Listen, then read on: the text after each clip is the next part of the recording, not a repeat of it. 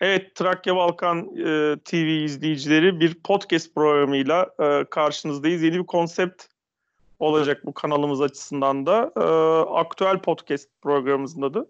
Aslında kanalın içeriğinden biraz farklı e, bir e, podcast denememiz o, oluyor bu. Şu açıdan farklı, biraz daha genele seslenen, izleyicilerimizden gelen aslında talep doğrultusunda Trakya Balkan TV'deki e, konsepti sevdik ama arada e, ülke ve dünya gündemine dair de e, bu bizim e, kanalımızda bir şeyler görmek istediğini söylediler. E, bizi var eden şey seyircimiz olduğu için e, biz de Aktüel Podcast adında bir programa başladık.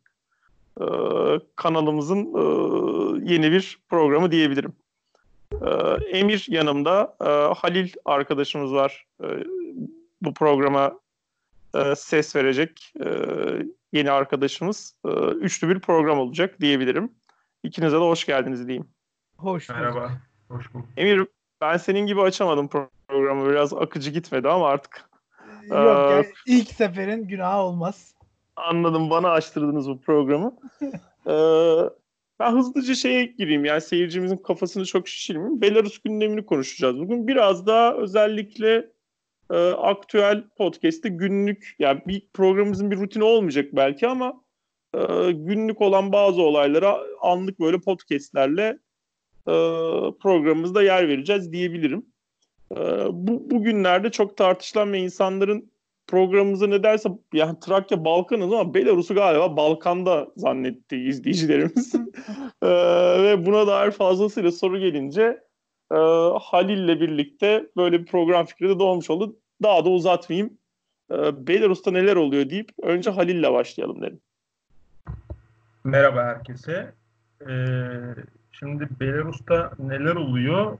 Aslına bakarsanız son dönemde özellikle ne diyelim ona 2010'lardan itibaren mi demek lazım? 2010'lara girilirkenki dönemden beri dünyanın birçok şeyinde olan şey oluyor. Ee, yani tabii biz burada bir henüz böyle müthiş tespitler yapacak durumda değiliz.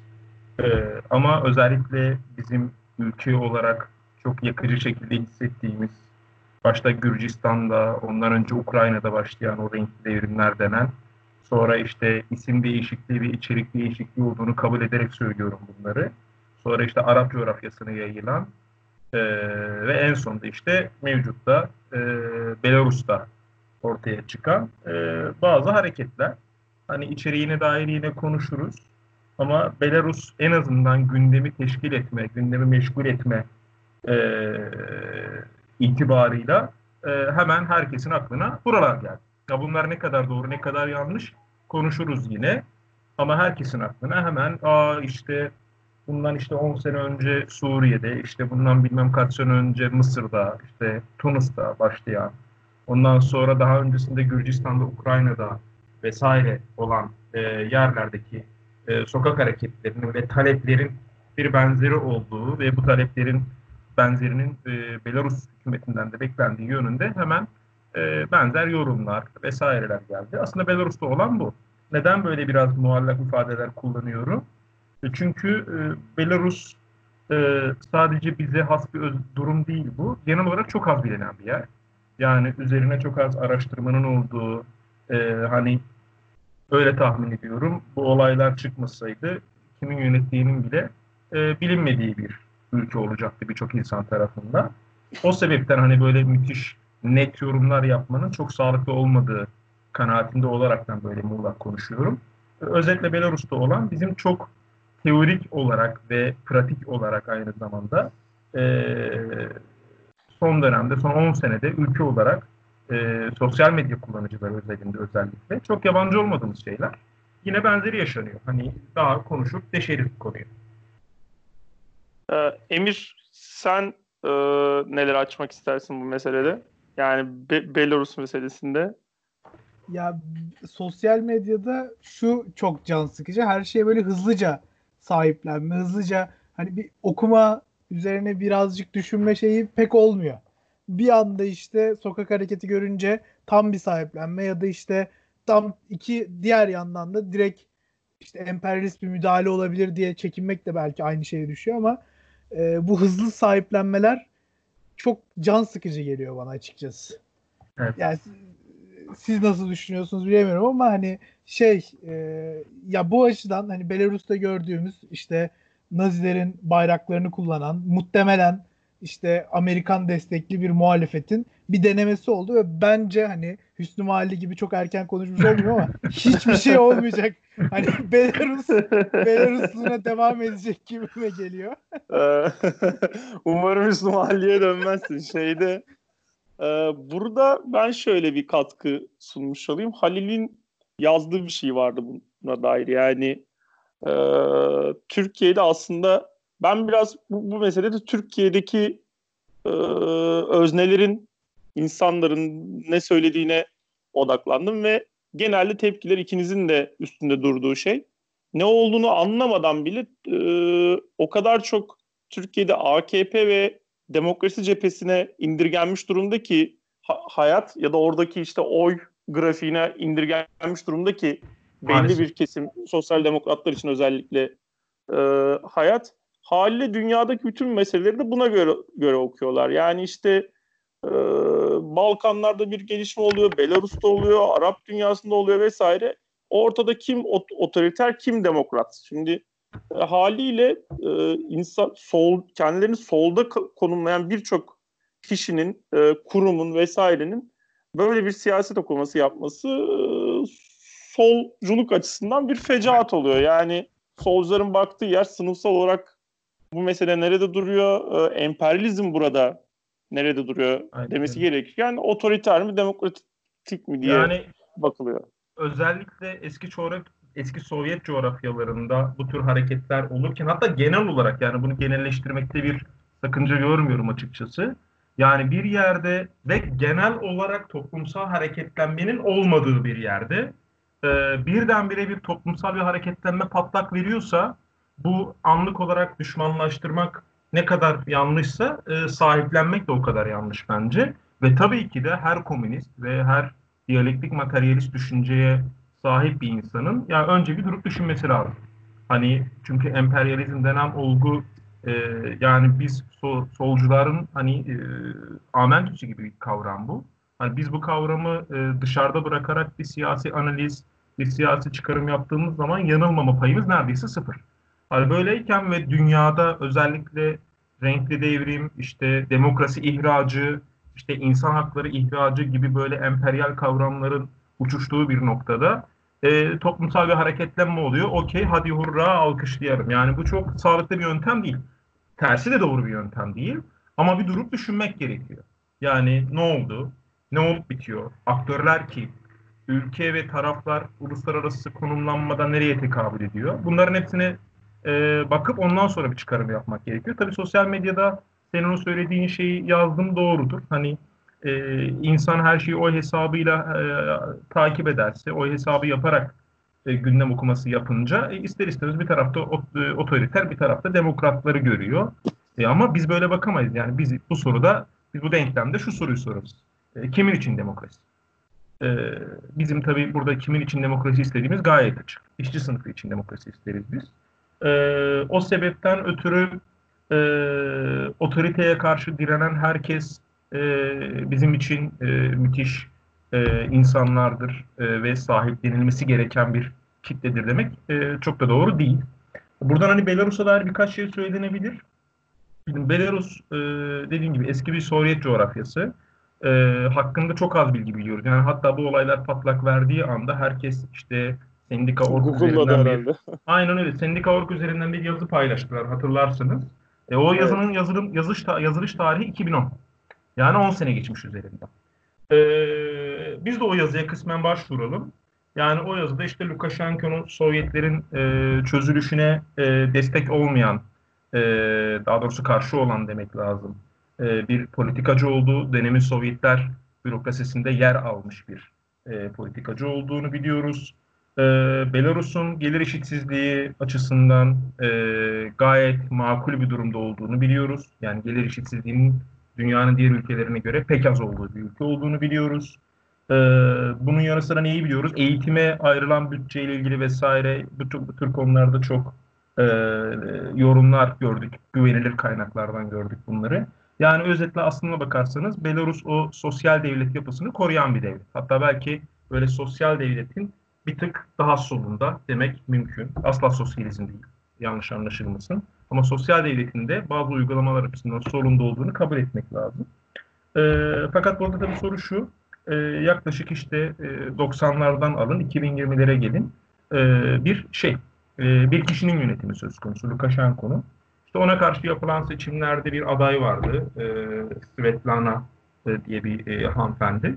E, ki o da en son yenilgiyi kabul edip çekildiğini açıkladı. E, burada tabii şey söyleniyor hani zaten başka çaresi yoktu. Kabul etmek zorundaydı çünkü taraftarlarına yönelik bir baskı vardı diye. E, ama buna dair elimizde bir şey yok. Hani e, sosyal medyanın bile bu kadar güçlü olduğu bir noktada. Elimizde buna dair bir veri yok. Özellikle senin dediğine katılıyorum. Lukashenko'nun bir e, Lukashenko açısından değişen bir şey olmadı. E, biz yine her şeye elimizde tuzlukla atladığımızda kaldık aslında. Bir de şeye ben senin bıraktığın yerden şunun altını çizmek lazım. Yani biz de şu an 3 kişi oturduk Belarus'a dair konuşuyoruz ve Aynen. gerçekten de buna dair çok kaynak yok ve Aynen haliyle öyle.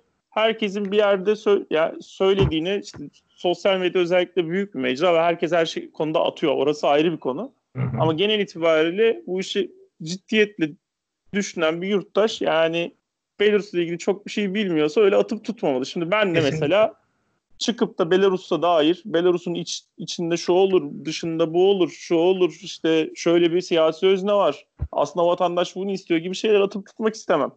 Aynen. Ee, fakat e, en nihayetinde deneyimler var. Evet Belarus kadar az bilgimiz yoktu belki ama Ukrayna deneyimi var, Gürcistan deneyimi var. Eski Sovyet ülkelerinde senin daha önce değindiğin gibi emperyalizmin birebir müdahale olduğu renkli devrimler ve demokrasi diye bize süslenilen şeylerin aslında Nazi yandaşlığı olduğunu görüyoruz. Şimdi Ukrayna'da bu renkli devrimden önce olan e, hükümeti öyle çok hayırlı bir hükümet midir bilmem nedir. Bu ayrı bir şey değildir. Aynen. Öyle çok Aynen matah bir hükümet falan filan değildir ama yerine gelen şey e, sendikada işçileri yaktı. Tabii. Azınlıklara saldırdı. E, neonazileri tekrar neonazi simgeleri e, gündemde palazlandırdı. Gün, gündemde tuttu ve Ukrayna gerçekten de e, bir faşist bir ideolojiye teslim olarak hale geldi bugün. Yani o o coğrafya buyur sen bitirmedin galiba. Ya bu bu şu açıdan buydu. E, haliyle de eski Sovyet ülkelerinde olan, olan birdenbire senin dediğin gibi patlayan halk hareketlerine hiçbir halk hareketine direkt şu yaftası bu yaftası vuracak bilgimiz olduğu için o öyle bir yafta vurma derdinde değilim. Ama haliyle de temkinli olmakta e, ya ne oluyor bir demekte yarar var. İkincisi de Türkiye'de liberallerin özellikle anında Çavuşescu benzetmeleri örneğin yakın coğrafya diye herhalde yine eski Sovyet ülkesi vesaire diye.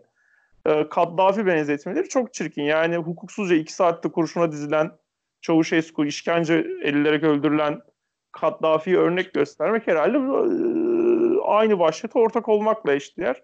Yani Türkiye'de demokrasi adına o eylemleri alkışlayanlar da işte bu aslında e, demokrasi diye alkışladıkları şey o vahşet. Çavuşescu'nun iki saatte kurşuna dizilmesi, Kaddafi'nin e, öldürülmesi. Orada herhalde bir Saddam yargılandı. O da kukla bir hükümet tarafından vahşice asıldı yine. Yani orada demokrasi ben şey şuna da adım gibi eminim. Ee, yani e, orada e, Çavuşescu benzetmesini yapanların çok net burada ben söyleyebilirim %90'ı Çavuşescu'nun Romanya'nın lideri olması dışında hiçbir şeyini bilmiyor bence. Yüzde yüz bu kesinlikle. Tabii. Aynen. Ya, ya ezberden yorum yapıyor. eminiz. E, yani bu, bu yani. Bu işler biraz böyle. Hatta orada sen biraz şey yaptın bence iyimser davrandın. Liberaller dedin. Aslında sosyal demokratlar da bunu yapıyor. Tabii tabii. Hatta hatta başı onlar çekiyor. Çünkü şöyle bir durum var. Şimdi solculara dair liberallerin eleştirisi çoğu zaman tutmaz. Çamur olarak kalır. Ama bunu hala ve hala solcu kabul edilen sosyal demokratlar da aynı şeyi yapınca bu sefer aa bak onların içinden de bir eleştiri geliyor şeklinde oluyor. O yüzden aslında burada dikkat edilmesi gereken temelde sosyal demokratlar. Hatta işte mesela Cumhuriyet Halk Partisi üyesi olan daha o parti içinde sol kanatta olduğunu iddia eden mesela kimi isimler var. Hani ben söylemiyorum ama aklınıza geliyordur. İşte evet. e, yani işte yabani benzetmesi yapanlar oluyor. Bu Amerika'daki direnişçilere, o e, siyahilerin ırkçılığa karşı e, yaptığı eylemlere, yabani benzetmesi yapanlardan tutun da direkt Belarus'ta sokağa çıkanları kahraman ilan edenlere kadar. Şapkalarını çıkarıp düşünmeleri Aynen. lazım diyelim. Şapkalarını bir önlerine koymalarını tavsiye ediyoruz.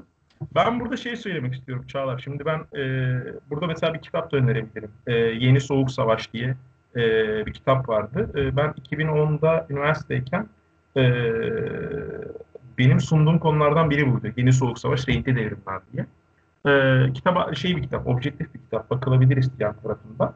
Şimdi Hı hı. Rusya özellikle Putin'le beraber bir dış politika ne derler ona? Paradigması ilan etti. E, politikanın Rusçasını şu an telaffuz edemeyeceğim ama Türkçe'ye çevirirsek yakın çevre politikası.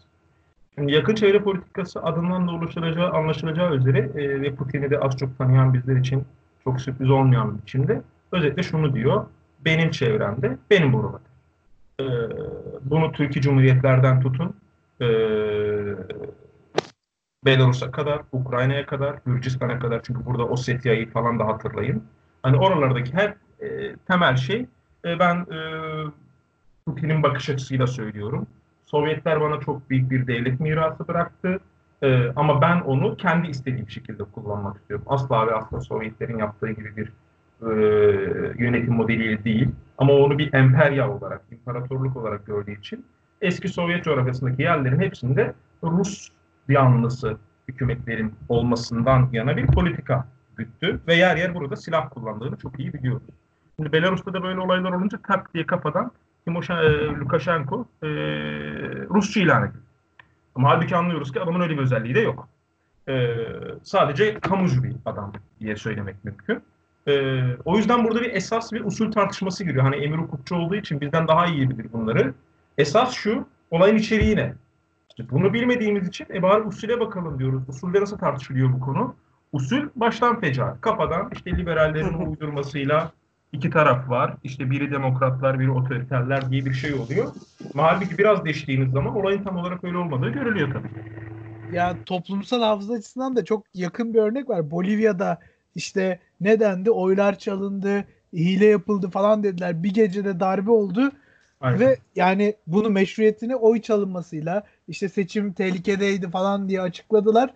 Bir haftalar geçti, aylar geçti. Aslında oylar çalınmamış. İşte o şeyler yalanmış. Bunlar ortaya çıkmaya başladı. Ama Bolivya bir anda emperyalist pazara açılmış oldu. Her şey e, yani muhal- şu an muhalefette olan grup eski iktidar için kaybedilmiş oldu. Bir daha ne zaman Aynen. toparlanacakları belli bile değil. Belarus açısından da bu şey çok yakın bir ihtimal olduğu için daha da dikkatli olmak gerekiyor. Çünkü kamucu bir hükümete şeye tam olarak bunu yapmak istiyorlar.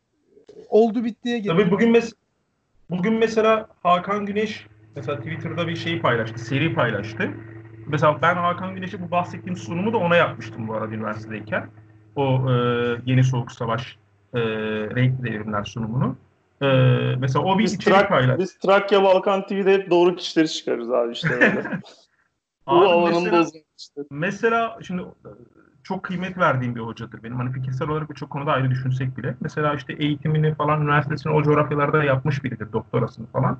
E, şimdi o bir bilgi pay, e, tweet serisi paylaştı. E, özetle adam şunu söylüyor. Bir, Lukashenko uzun yıllardır tek adam mı? Tek adam eyvallah. İki, karşı çıkanların içerisinde Nazi unsurları veya benzer unsurlar var mı? Var. Eyvallah. Üç, hepsi bu tür unsurlar mıdır? Değildir. Eyvallah. Dört, peki bu insanlar ne istiyor? Bu insanların bir özgürlük talebi istediğini dile getirmiş ama diye bir şerh düşüyor. İstenen özgürlükler temelde aslına bakarsanız serbest piyasa anlamındaki özgürlükler. Ee, ama Lukashenko bu özgürlükleri tırnak içinde kısan bir adam olsa bile e, Belarus'a vaat ettiği ekonomik model ve eşitlik anlamındaki model özgürlük talep edenlerinkinin çok ilerisinde. E, hal böyle olunca temelde en azından dışarıdan bakabilir biri, biri için şöyle bir ayrım ortaya çıkıyor. Tabii bizler bu ayrıma düşmeyiz. Bizler daha farklı şeyler talep ederiz. E, serbest piyasa özgürlüğü mü? Ki bunun içerisinde bireysel bazı özgürlükler de var. Özellikle o işte girişim özgürlüğü falan o liberal safsatalar. E, serbest piyasa anlamındaki özgürlük mü? Yoksa eşitlik mi? Hangisi sizin siyasi bakış açınızda ağırlık e, teşkil ediyor? Ona göre bence taraflar bir seçim yapıyorlar. Ee, tabii ki biz eşitlikten yanayızdır her zaman ama asla bir komünist, bir sosyalist o e, bizim anladığımız anlamdaki özgürlük talebinden de geri durmaz. Biz isteriz ki bu ikisi aynı anda ilerleyen şeyler olsun. Ama bu örnekte maalesef sahada siyaset yapanlar için aynı anda bu şeyin iki talebi aynı anda e, talep etmek bazen mümkün olmuyor tabii.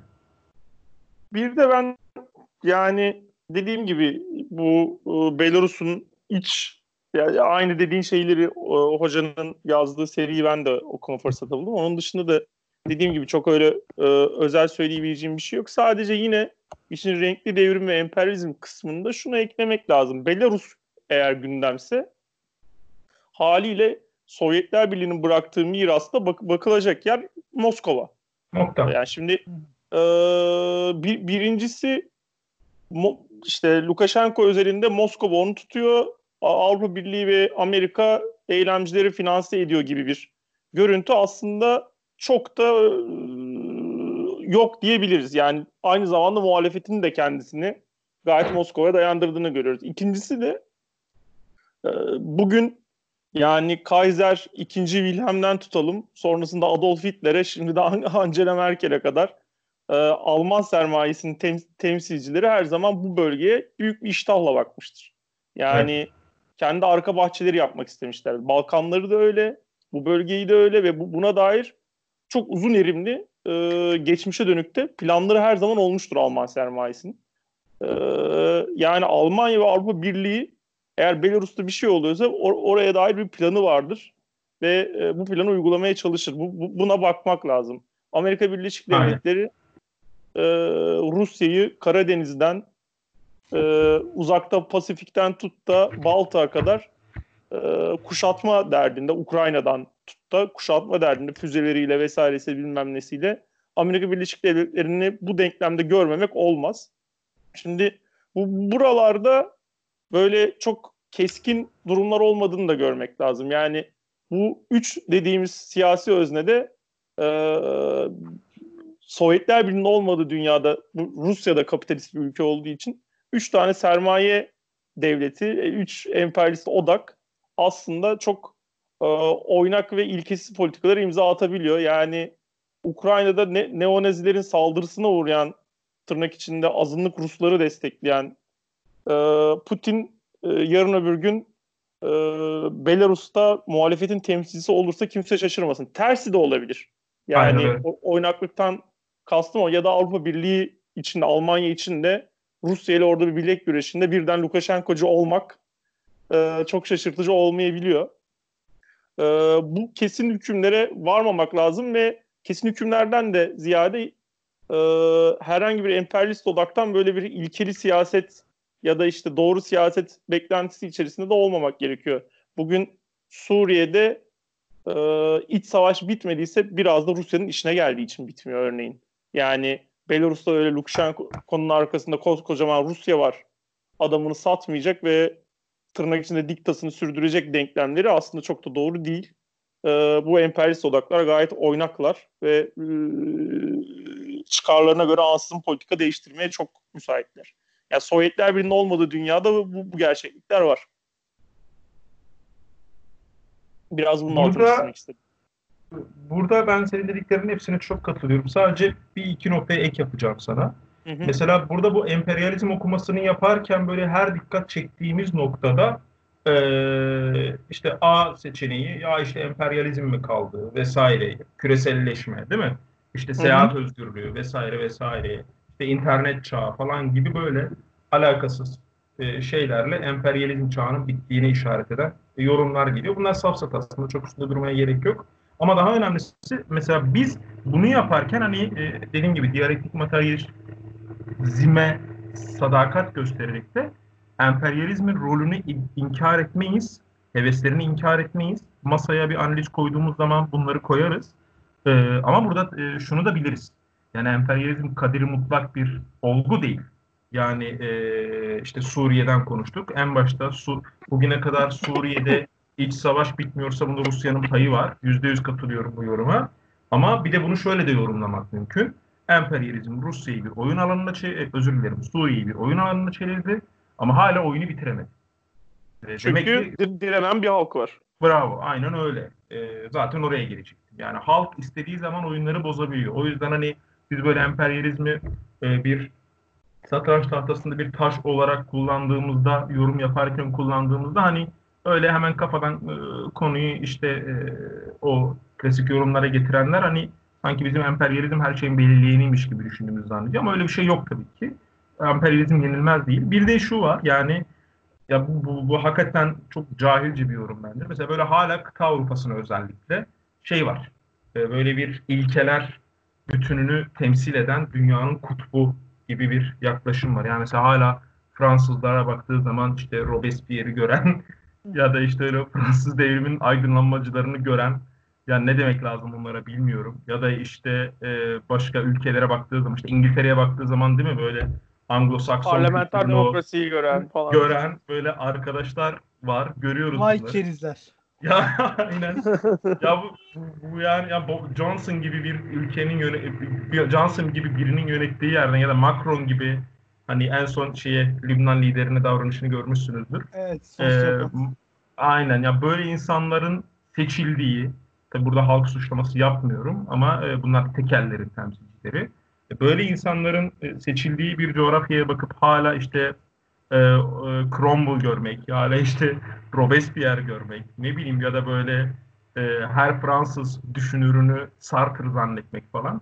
Bunlar çok komik şeyler. Yani böyle bir şey yok arkadaşlar. Buradan bizi dinleyerek sesleniyoruz. Bir de bir de şöyle bir, şey durum yok. var. Yani Lukashenko'cu mesela şey diyorsun bakın gösteriler var bakmak lazım hmm, yani acele etmemek lazım bakın renkli devrimlerde yaşanılan gerçeklikler var diyorsun ve birdenbire Lukashenko adlı diktatörü savunan adam yaftası yapıştırıyor. Aynen öyle. Bu, bunu da Batı demokrasiciliği adına yapıyor. Ya şimdi Lukashenko'cu değiliz. Ne savunmak da bize düşmez ayrı konu ama ortada Lukashenko ya da başka birkaç siyasi lideri de katabilirim. Ee, on, onları yan yana koy. Bir de işte Macron'u, Johnson'ı, Trump'ı koy. Yani evet. demokrat olan Johnson, demokrat olan Macron, antidemokratik olan Lukashenko. Böyle böyle bir sınıflama evet. Yani burada Lukashenko'nun diğerlerinden en azından şey anlamında söyleyebilecekleri tek şey e, uzun süredir ülkeyi yönetiyor. E, tamam yani kısa süre yönetenlere ya. bakalım. Ya mesela Barack Obama çok daha kısa süre yönetti Amerika'yı. E, bir çıkaralım bir bilançoyu bakalım dünyaya ne yapmış. Bir de Lukashenko'ya bakalım. Ya böyle çok şey lider üzerinden, lider üzerinden böyle karşılaşma yapıyorlar ama bugün Amerikan senatosundaki bir işte senatör vekillerin e, 30 sene 40 senedir o senatodalar aşağı yukarı. Bu adamların çoğu yani hep çoğuna bir baksak bir şey yapsak bu vekiller bilmem neler uzun senelerdir e, Amerikan senatosunda görev yapıyorlar. Liderler belki değişiyor şey olarak ama o gruplar, o temsilciler o, hep aynı kalıyorlar bir nevi. İngiltere'de yani, hala belli bir lord tırnak içinde olmadan, ünvan almadan e, bakanlık o, olmak vesaire imkansız yakın. Yani bir de hala şöyle bir, de bir, bir soya var. bakan adamlar yani. E, politikada işte politika ile ilgilenen ailenin sürekli şeye devam etmesi. Siyasete yön veren bir şekilde ülke şeyinde kalması. Bunlar sanki Batı Baba demokrasilerinde Clinton, karı koca Clinton gibi. Aynen ya Batı demokrasisinde sanki böyle şeyler yokmuş gibi. Bizim Doğu Doğu'da şu var. Evet bir lider kültü diyebileceğimiz böyle çok uzun süre giden şeyler olabiliyor. İşte Kore Demokratik Halk Cumhuriyeti'nde falan olduğu gibi. Evet bunlar da aşılması gereken şeyler ama Batı da bundan hiç farklı değil ki. Batı sadece arada bir yüz değiştiriyor. Onun dışında hanedanlarla bilmem nelerle yani de, devam eden de, demokra, demokrasilere sahip onlar da. Aynen. Yani bir de neyse konuyu sulandırmak istemem de Korelimizi aşmak istiyor mu? Bu da ayrı konu. Belki istemiyor yani. Tabii yani, yani olmasın onlara. Abi Yanlış mesela mesela bizim çok sevdiğimiz işte bütün Marksistlerin sevdiği nedir o meşhur söz? Görünen gerçek olsaydı bilime gerek olmazdı. Yani Avrupa'daki demokrasi kavramı sadece görünen bir kavram ama birazcık değiştiğiniz zaman işte Amerika'da siyahilere neler yapıldığı en son örnek. İşte Venezuela'da halkın ambarlarının kundaklanması bir örnek. Brezilya'da işte Bolsonaro denen yani faşist demek artık şey yani faşistin bile bir gidiyordu. Manyak bir herifin e, iktidara gelmesi bir örnek. Hani buralara baktığımız zaman çok da o e, yaklaşımların doğru olmadığı ortada. Mesela liberallerin falan ya da hatta belki sosyal demokratların da sevdiği bir adam var. E, Tocqueville diye. E, Emir belki hani özellikle hukukçu olduğu için e, aşinadır. Onun mesela çok e, yanılmıyorsam Amerika'da Demokrasi diye bir kitabı vardı. Orada geçiyor. E, diyor ki e, bütün insanları e, tabii biraz egzajere ederek söylüyorum bu sözü. E, bütün insanları ya da bütün bir toplumu e, özgürlüklerinden kısmaya ikna edebilirsiniz bir şekilde.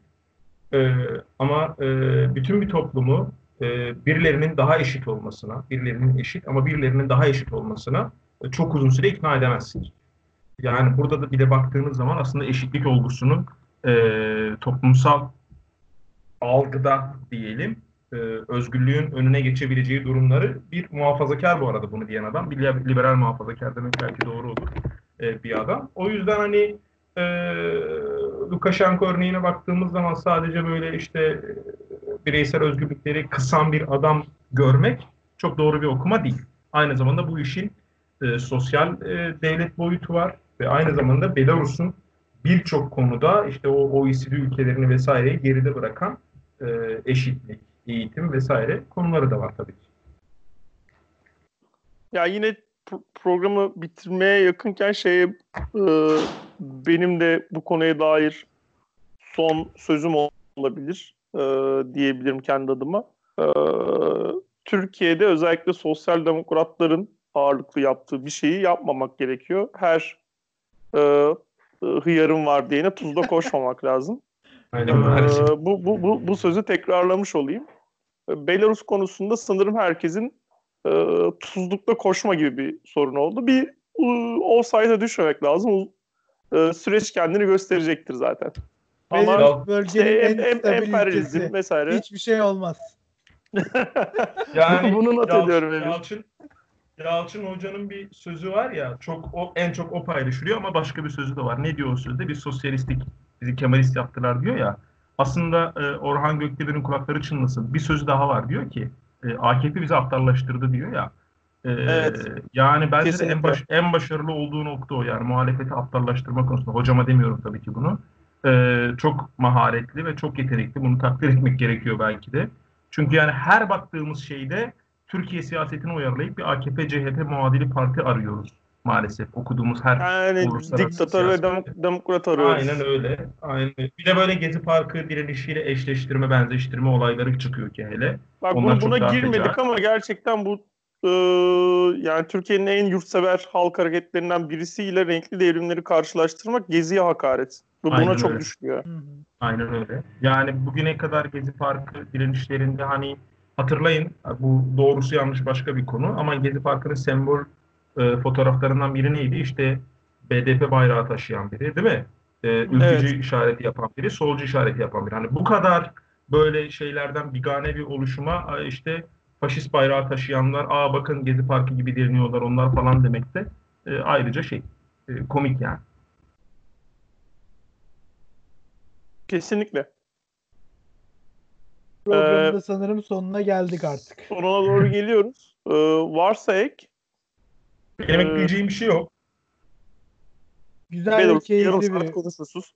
programdı. Evet Belarus için yeterli bir süre bence. Belarus 9, 9 milyonluk bir ülke sonuç olarak. Yani analizde en fazla yarım saat sürüyor. Ee, dostlar e, ikinizin de e, ağzına sağlık diyelim. Aktüel Podcast ilk bölümünün acemilikleri olmuştur. Ee, ikinci, üçüncü bölüm daha da akıcı olacak. Ee, şunu konuşacağız, bunu konuşacağız demiyoruz. Adı üstünde aktüel konuları dilimiz döndüğünce kendi perspektifimizden yayınlayacağız ve kanalımızın da aslında e, biz arada Emir'le e, işte Twitter özel videosu falan atıyorduk ya işte e, şu soru geldi cevaplayalım. Soru geliyor bu arada e, tatil bayram bayram girdi araya. Zaten programlar aksadı. E, aktüel programı yeni bir renk olacaktır. Şu an sadece podcast olarak yayınlayacağız programı. E, böyle uygun gördük diyelim. Ve e, herkese de sağlıklı günler dileyim. İkinize de sağlıklı günler dileyim. İzleyicilerimizin beğenisine sunuyoruz. Sunuyoruz. Dinley, dinleyicilerimizin. Dinleyicilerimizin alışmışız İyi akşamlar olsun. İyi akşamlar.